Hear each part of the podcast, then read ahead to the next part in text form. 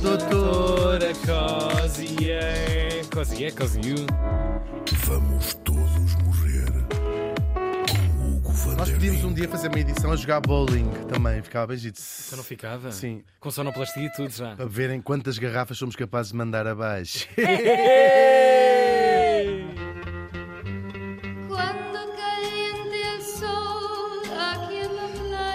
Estou apostado, e sei que estamos todos, em tirar esta música do imaginário português pela, pela voz de Marco Paulo. Paulo. Ele já tem outras imensas que podemos guardar, porque isto é um clássico lindo dos anos 50, cantado por muitas vozes, em muitas versões, umas em inglês, outras em espanhol e inglês, que é o caso desta senhora, e acho que ganha um elan no seu original espanhol. Ela depois vai cantar em inglês, prestem atenção, e não tem rigorosamente nada a ver com o Morto de hoje, mas acho que cria assim uma certa ambiance. Uma sim, ambiance. sim. Estou a gostar. Neste dia estávamos em 1957 e morri em Lisboa aos 93 anos. O quê? Duas boas idades para se morrer Que quase. novo, que novo. Esta já não é de todo, não é? Já está fora da escala outra vez. Está mesmo, está dito. Falamos do desportista português Guilherme Pinto Basto. Vamos saber quem foi Guilherme.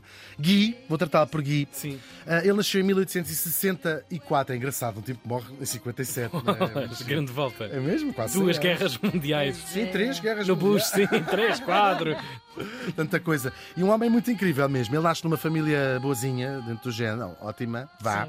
Família Pinto Bastos, sim, nós já trouxemos aqui o seu trisavô, que é o pró- próprio fundador da Vista Alegre. Portanto, disso não, não foi.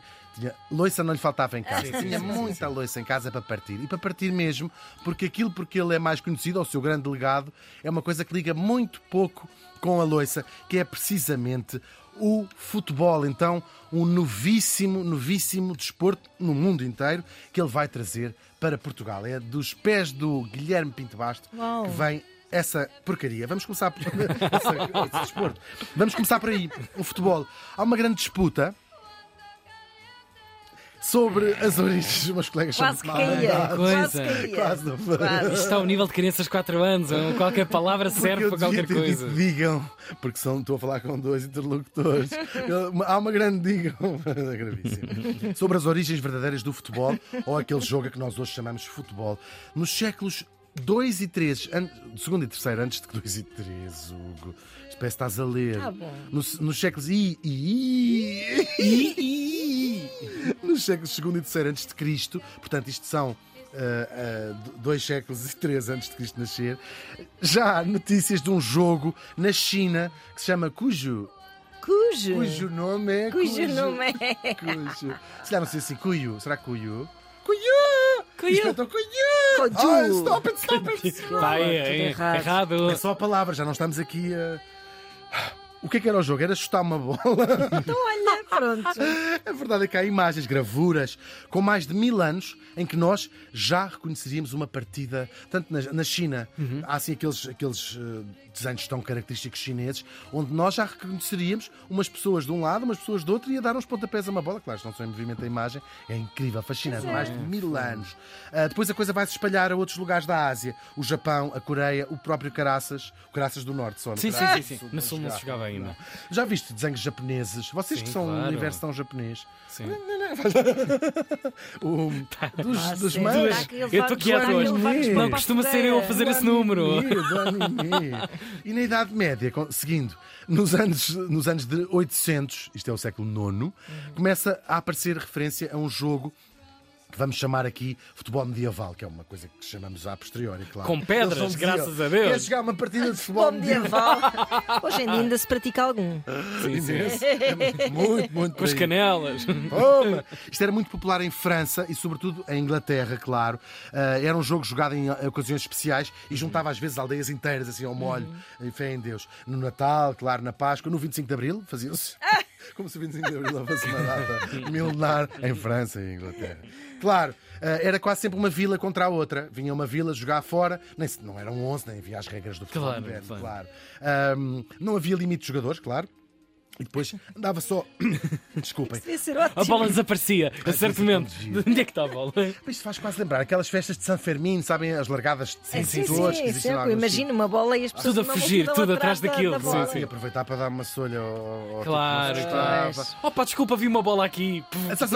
Sim. Devia ser bem agressivo. Eles davam aos pontapés à bola. Geralmente era a bexiga de um bicho, como foi durante muito tempo, eh, de resto. A possível câmara de ar. O objetivo, exatamente, o objetivo era atirar a bola para dentro de um sítio que eles combinavam, por exemplo, a Igreja da Vila?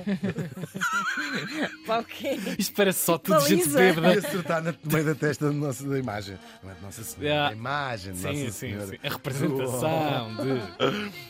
Existiu também noutros países e noutros lugares, Florença, onde este jogo se chamava, nesta, neste período, e ainda se chama Calcio. Calcio. É giro, vem daí. Eles nunca mudaram o nome para futebol.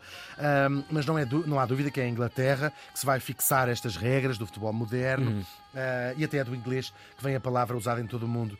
Penso eu, vou arriscar aqui menos Itália, que ah, ah, o futebol. Os italianos mantiveram a palavra que sempre chamaram aquele jogo. Muito giro. E Então- o so... Pois, o soccer eh, nos Estados Unidos. Ah, sim, pois há O essa- Para- para- é até para americano. diferenciar, não, e para Eu acho que diferenciar. nós em Portugal, em boa verdade, nunca mais cheguei a chamar isso. Isto chama-se futebol associativo, é como se chama. ok. é porque jogar- qualquer desporto seja jogado com o pé e com uma bola no pé, Claro. pode É, ter claro. outro nome. Este em Exato. particular, que nós conhecemos hoje só como futebol, acho que se chama futebol associativo. Ok. Se calhar o Zé Nunes pode, pode clarificar isto mais, a- mais adiante neste, programa, neste mesmo programa. Tão antigo como o jogo são as tentativas de proibi-lo. Sobretudo por causa da arruaça que, criava. Já não nesta parte inglesa, Sim, sim. mas imaginem, de facto, as autoridades a dizer assim: não podem jogar bo- futebol, não podem jogar futebol, porque isto devia-se aproveitar, se calhar até para matar pessoas, não é? Claro. Bater em, em- em alguém e fazer, dar assim umas coisas. Olha, eu, eu aproveitava. Como hoje, volto a dizer. Ai, se houvesse aí uns jogos que metessem Um- umas pessoas. uns joguinhos, não é? Ah, Ai meu Deus! Lá vou uma cena tipo. Bora jogar ao mata. Pumba! Vai buscar, era o vai buscar, na altura chamava-se vai buscar.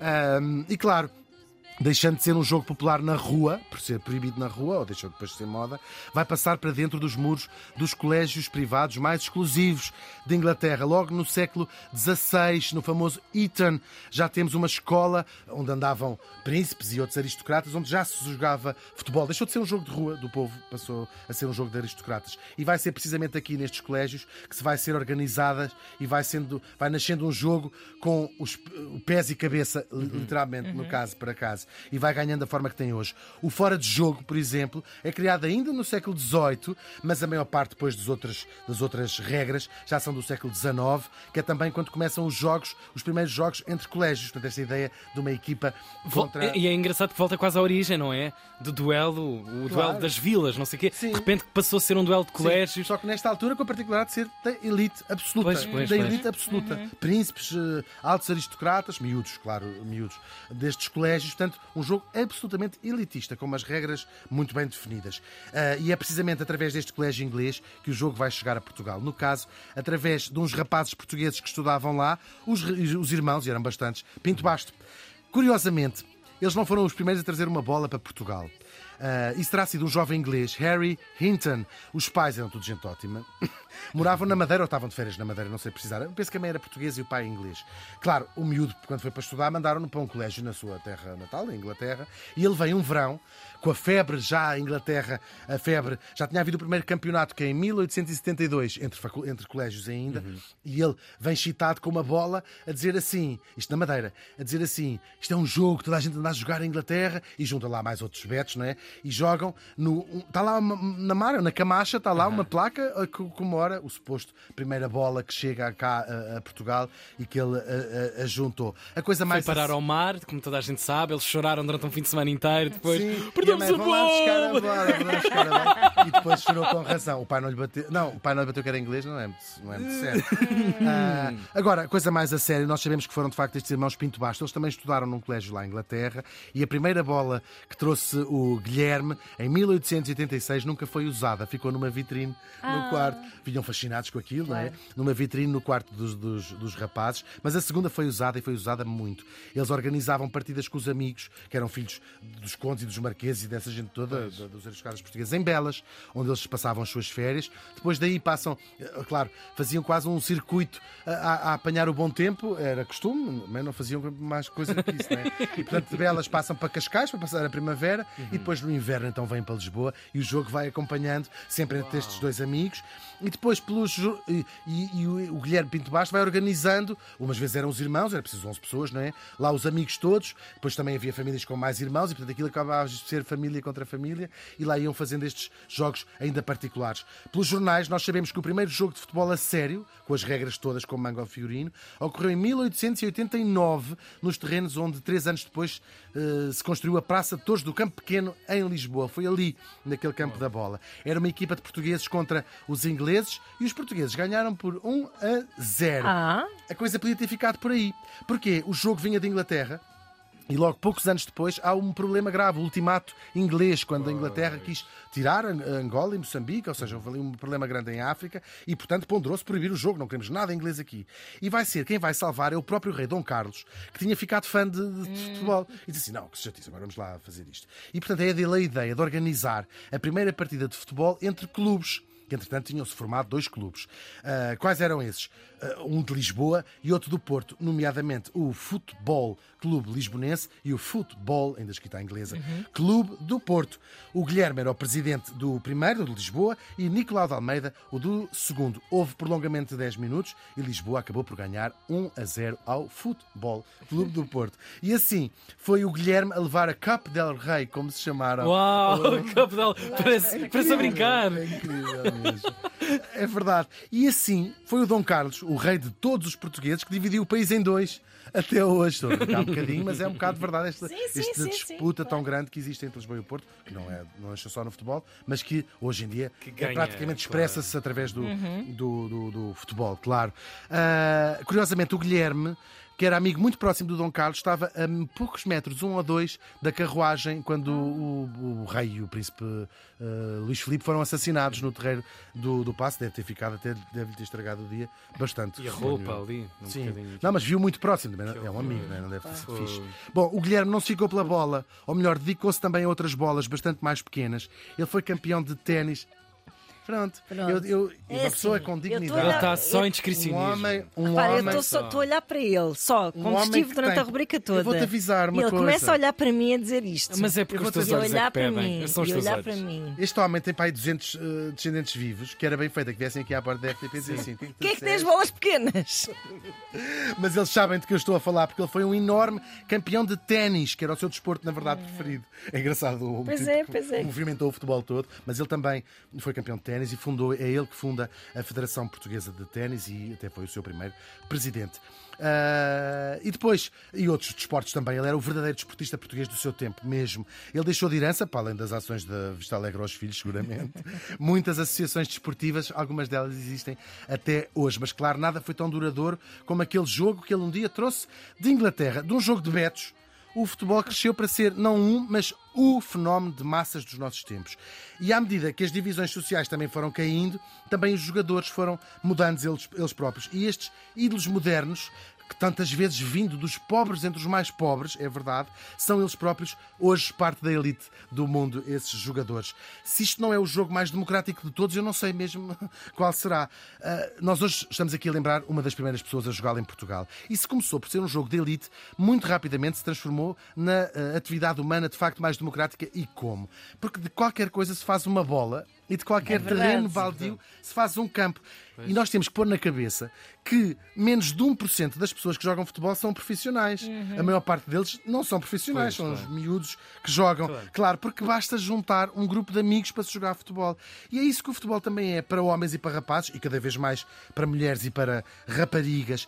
Dos terraços dos condomínios sinistros de Monte Carlo às favelas do Rio de Janeiro, dos parques públicos de Estocolmo às prisões de Manila, dos liceus de Houston aos mercados de Dar es Salaam. E se o clubismo e o nacionalismo são coisas muito pseudónias, porque a gente já está farto de dizer aqui que são, é inegável o poder que tem o futebol de levantar a moral de um povo inteiro, do Senegal à Croácia, da Argentina a Marrocos e dos Camarões, claro, a Portugal. E depois ainda tem a lata de dizer mal dos betos. Enfim. Gravíssimo. O Guilherme Pinto Basto morreu faz hoje 66 anos.